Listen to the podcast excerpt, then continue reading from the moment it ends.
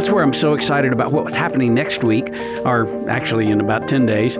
Um, at, at the Life Church, we'll be hosting a disaster response roundtable where we will talk about how do you leverage a crisis event in your church how does your church leverage the crisis event in your neighborhood, in your community, in order to see the gospel actually expand and, and be presented in a way that people will receive it? Than 17,000 people have been killed and tens of thousands injured after a magnitude 7.8 earthquake struck Turkey and Syria on Monday.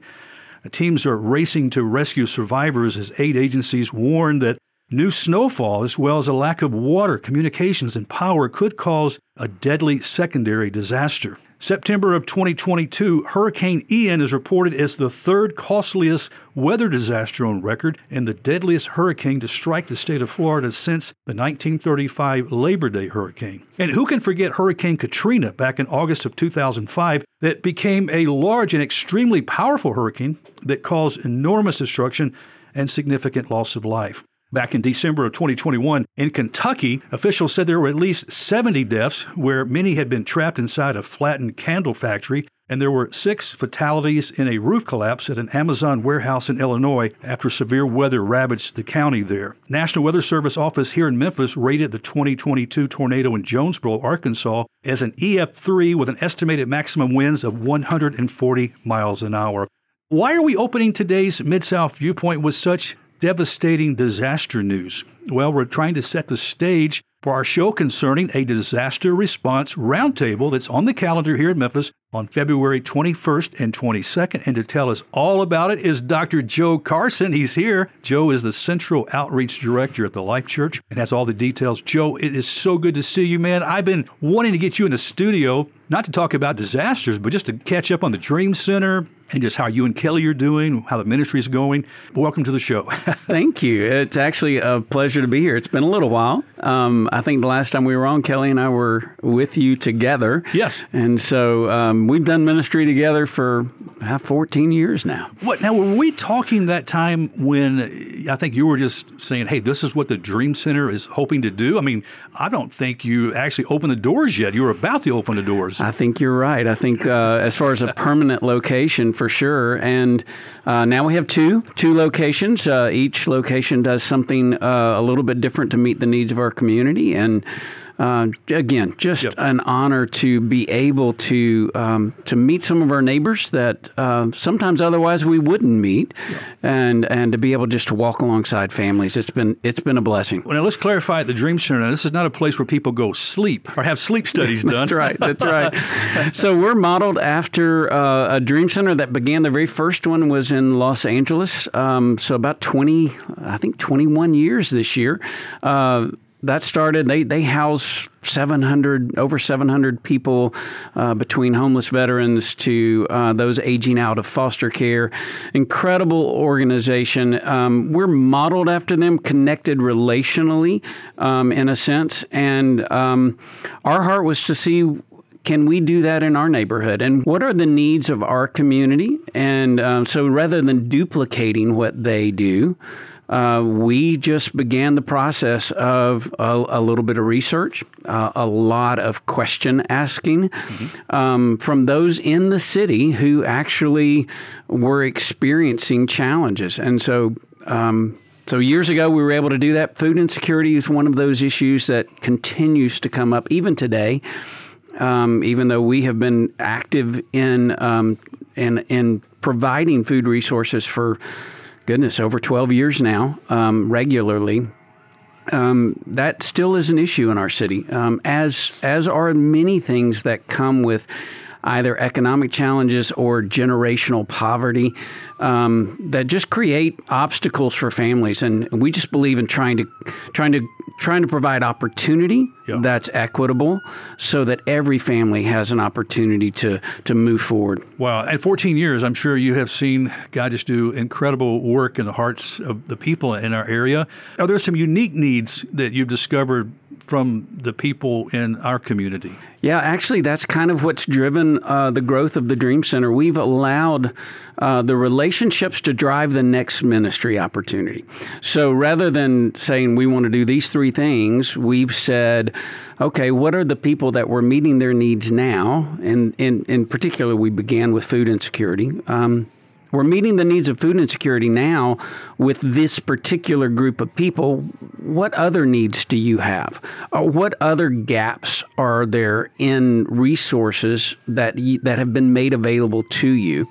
And so we recognized as uh, as most of our food insecurity resources are going through channeled through Shelby County schools, we recognized again now our education inequity exists. Um, I, my my kids grew up in Collierville. Collierville schools have a whole lot more resource per student um, than many of our schools in our city, um, in particular in underserved areas. And yeah. so, so how do we come alongside the school system? And so we began sending tutors. Um, you know, uh, we we began sending people to help with literacy in particular. And then out of that grew our Read to Lead program, which is our after school program. We now have two locations for that and almost 200 kids wow. um, coming uh, every day of the week. And so, just again, even with that, we thought we would be all about literacy.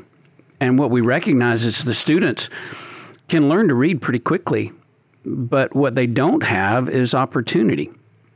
And so, um, so we provide things like ballet and robotics, and uh, we have a chef that comes in and teaches our kids how to prepare meals because many of them are often because they're often their parents uh, are working multiple jobs, and so the children are fending for themselves. And, and I don't mean that in a negative way, but just they're they're they're feeding their brothers and sisters. And so, can we equip a child that's ten or eleven years old?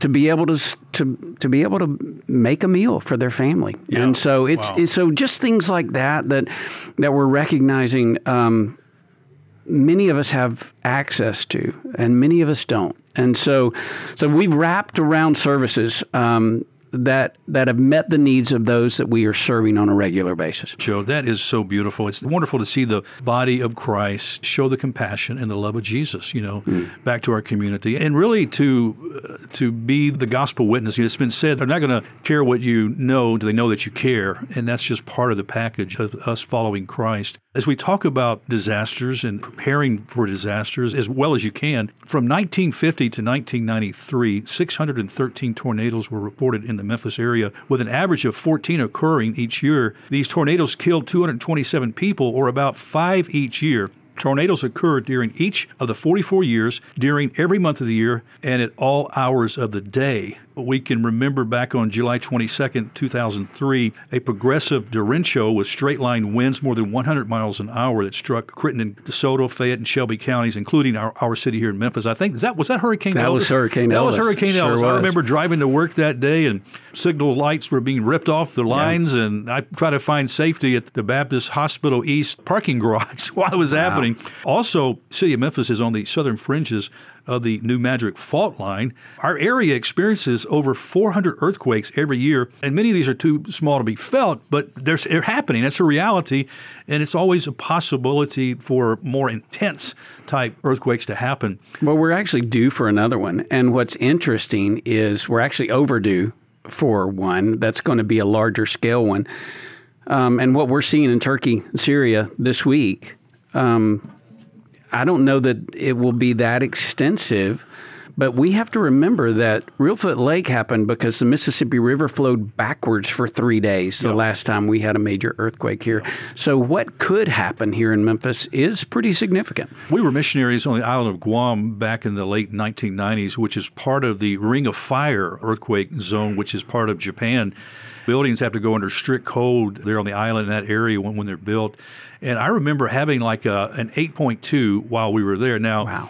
if we had an 8.2 in Memphis right now, I can't imagine mm. the destruction. Now, the, the difference is earthquakes in that region are very deep. Mm-hmm. If Guam was actually on a mountain, it would be the largest mountain in the world because it is just six miles away from the Marianas Trench, which those wow. earthquakes happen really, really deep. However, an earthquakes that happen here are usually more surface mm-hmm. and they roll, and buildings aren't designed, right. you know, here like they need to be. And I don't know if a building even could be designed to withstand a, an eight three in you know in our community. Yeah, that's significant. I, I you know what happened in uh, Turkey this week was uh, seven point eight, I believe, yes, and yes. so um, yeah, I mean, so an eight two and eight three would be almost hundred times greater yeah. as far as in power um, than what happened in Turkey this week. And we've already seen over 17,000 people oh. that are confirmed dead. Um, and that's I think we're still a long way from knowing what that final number is. And so,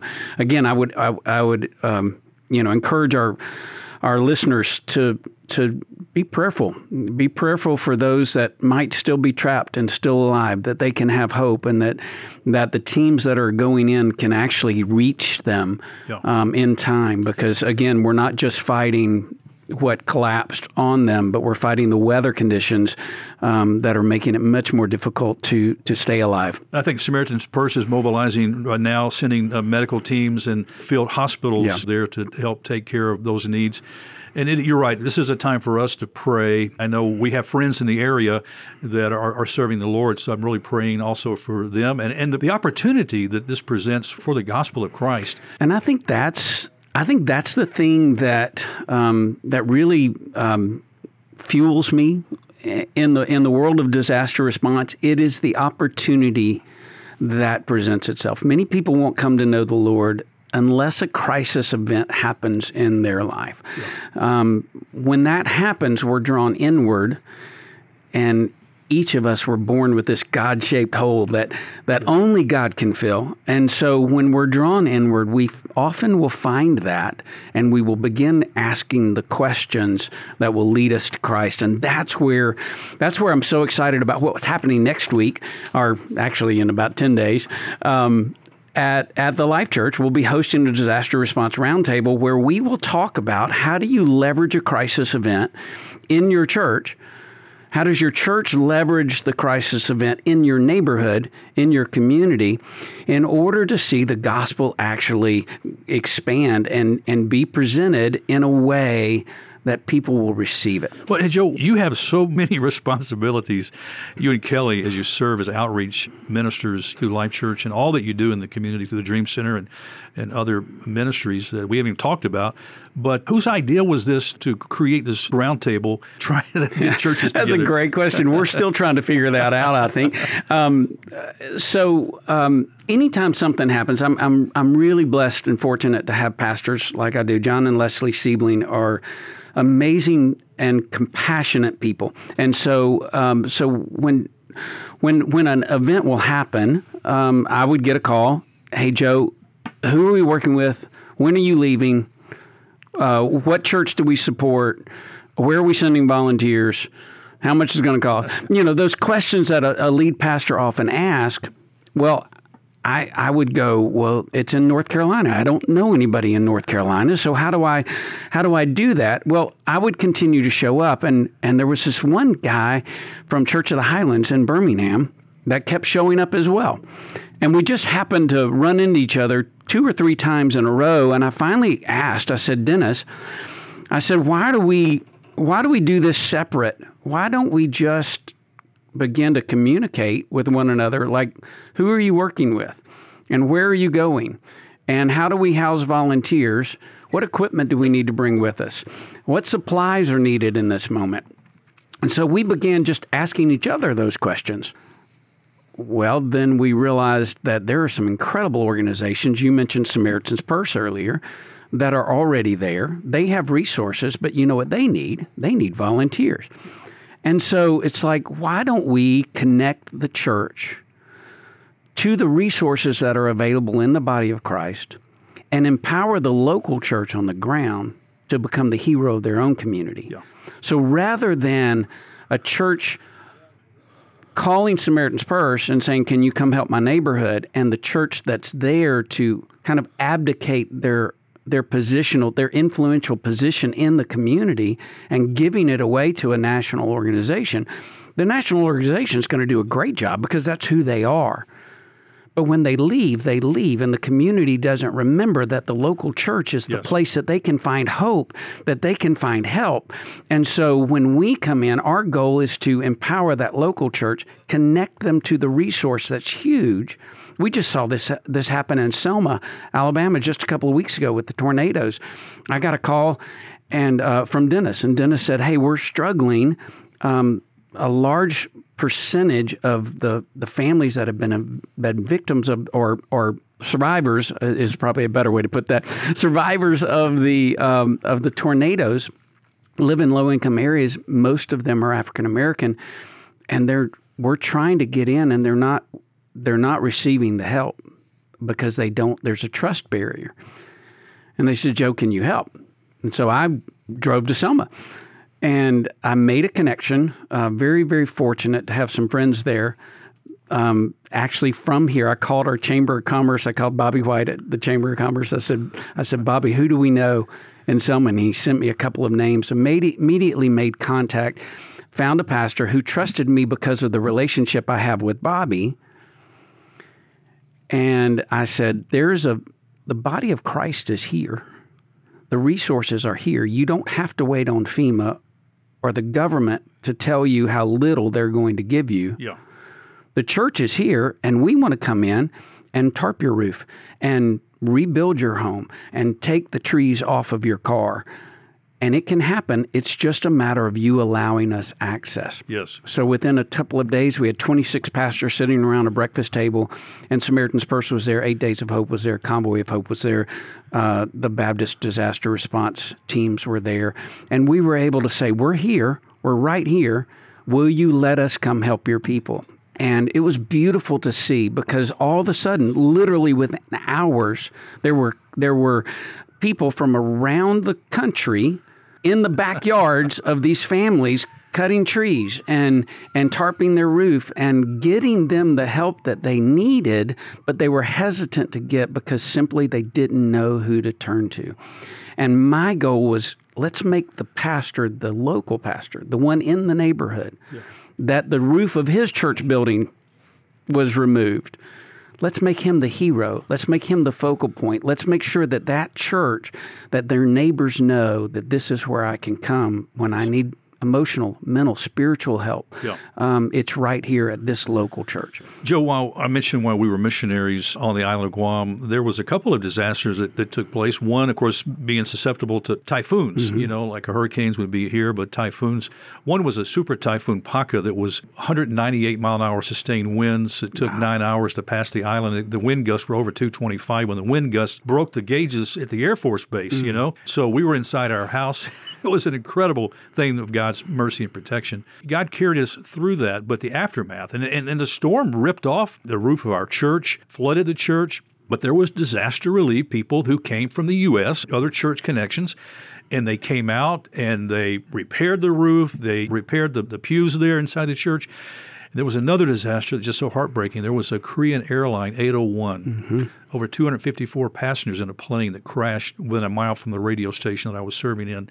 Most of those people died in that crash. But our little church, with about 90 people, we volunteered with the Salvation Army. We joined arms with them who had relations with the military because the mm-hmm. plane crashed on military property. It was horrible. As you can imagine, body bags coming mm. up off the grounds being mm. stacked. We were just trying to provide help for the relief workers. Mm. Here's a turkey sandwich. Here's some cold water. Here's a place to get out of the hot sun just to refresh. And I remember we talked to some of the commanders about bringing their men over, and they said, oh, they don't need that. All they need is a six pack of beer when they go home. And you and I know that the heart especially when you deal with disaster, you see people tragedy, you see body parts everywhere. You need more than a six pack of beer. Yeah. And so God allowed us to, as a small little church, to minister on Nimitz Hill and serve the uh, military community. It was powerful. God used that in so many ways. He, he used our pastor and uh, a Korean church member who were able to go to the hotel and Wow. comfort family members who were grieving. It really is a time for the church to engage. It's why we're here, Yeah. right? It's Yeah. to be the body of Christ. And can I say this too, Joe? We were a church of 90 people. Some people might say, well, the Life Church or, or Bellevue Baptist, those are big churches. They can do this disaster relief and provide that. But it doesn't matter the church size, does it? No, it doesn't. As a matter of fact, to be honest, in this disaster in this disaster arena, we're not we're not really equipped. I mean, I don't have uh, our church doesn't have big equipment. We don't have a lot of guys who know how to run chainsaws and and uh, have tree experience. Um, but we have a lot of people with good hearts, and so often we go unskilled and we connect um, with an eight days of hope and help them rebuild, you know, forty houses in eight days. Um, our our our heart is to be there, to be the hands and feet. Um, I mean, there have been times where we've, uh, like Hurricane Katrina, um, and again, this was before I was a part of Life Church, so um, I, I take no credit for this, but we shut down church the Sunday after and loaded two semis full of supplies and drove them to New Orleans. Um, our church has always been a church that says, "We're here. What?" Rather than what can I do? I Yeah. mean, I, I what can I do? Yeah. We ask, what can I do? Yes. And so I I believe that every church can do something, and so that's uh, that's our heart. We are, like I said, the body of Christ. You reminded me of a story here in Memphis. There was a church, the pastor said, Listen, if you're here today, and this was the aftermath of Katrina, because a lot of those evacuees were in our area. They were being cared for in evacuee centers in, in the Memphis area. So this pastor said, Now, if you're here today and your shoes are fairly new, I'd like for you to take them off and leave them at the door. Beautiful. There were hundreds and hundreds of pairs of shoes that were left to give to the survivors that Yeah. were here, you know? Incredible. Just little small ways. I remember there was a lady that we tried to help that was here. Her husband had a lot of health issues, and they were going to put them on cots in the gymnasium at one of the relief centers. And he had all kinds of health issues. He said, My husband will not be able to sleep well, rest well on a cot. I had a friend of mine that owned a furniture store, and she delivered a nice bed at Box Springs to the relief center just for this man who had these issues. Amazing. And again, this is an opportunity when you have these times happen to just be compassionate, be loving, right? Right. It is. And again, it doesn't take uh, a major plan, it doesn't take uh, a lot of uh, various skill sets. It just takes a heart that's willing to look past the uncomfortable. And I think, um, I think one of the challenges that we have in America is we really like to be comfortable.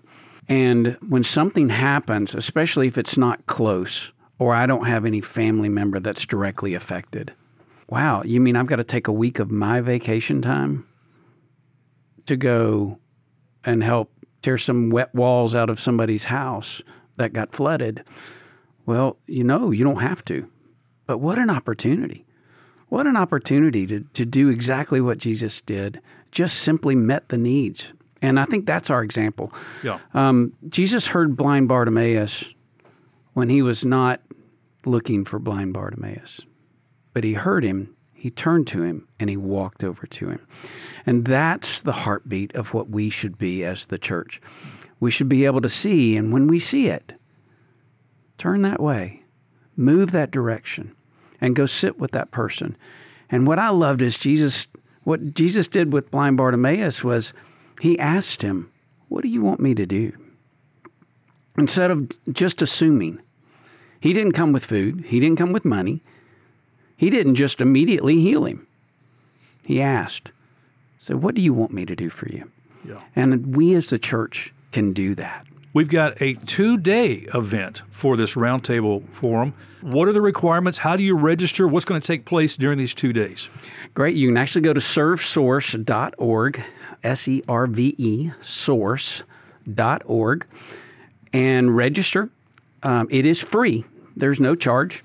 Um, we have partners who are actually um, going to be feeding us. Mercy Chefs is an organization that we work with uh, in disasters. they will be feeding us on Tuesday, and then we have a local caterer here in town that's going to be feeding us on Wednesday. So we'll have lunch on both days and dinner on Tuesday night provided. So there's no charge. It is uh, it is open to anyone who is a church leader, um, whether you are on staff or not on staff, with a heart for missions or outreach because we will be talking about more than just disasters. Most of our focus is how does the church prepare for and respond to a crisis event? So that could be a house fire. That could be um, someone who just lost family members. And so we're going to be talking about crisis care. We're going to be talking about outreach in particular. How do you begin to mobilize volunteers so that they are ready when a crisis event happens and you have a pool of people from which to from which to pull volunteers? Constantly something happening in our community where the church can step in and show the love of Christ. Yeah, I think about what happened just a few weeks ago um, here in Memphis um, with the Nichols family and what they've had to go through. But what they had to go through was really felt community wide. Yeah. And is the church, are we prepared to even minister to the crisis event that happens um, emotionally, mentally, when something, wow, again, it happened again. Yeah.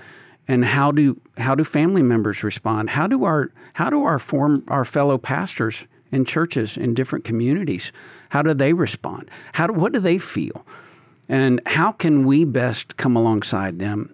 And so just even being prepared for that emotional and spiritual battle that are being fought and waged, we want to be able to do that as a church. And so so this disaster response roundtable involves so much more than just pulling a chainsaw out and cutting a tree down. Dr. Joe Carson, God bless you, my dear brother. Thank you for what you are allowing Christ to do in and through you and your dear wife Kelly through the ministry of Life Church outreach to our community and really around the world as you minister in Christ's name. Thanks for stopping by and and really again thanks on a last minute notice. I didn't have much time to give you, but you're so gracious to stop by and share about this. Again, friend, this disaster relief roundtable, February 21st and 22nd. It will be at the Life Church, right? It will be at the Life Church at our Houston Levee location. And you can go register. There's no cost. Lunch will be provided at servesource.org, servesource.org, and register. And please do that soon and participate. God bless you, Joe. Thank you so much. It's an honor to be here. Thanks, Byron. Appreciate you. Well, friends, that's all the time we have on this edition of Mid South Viewpoint. Thanks for stopping by. I'm Byron Tyler, and we'll talk to you next time. Bye bye.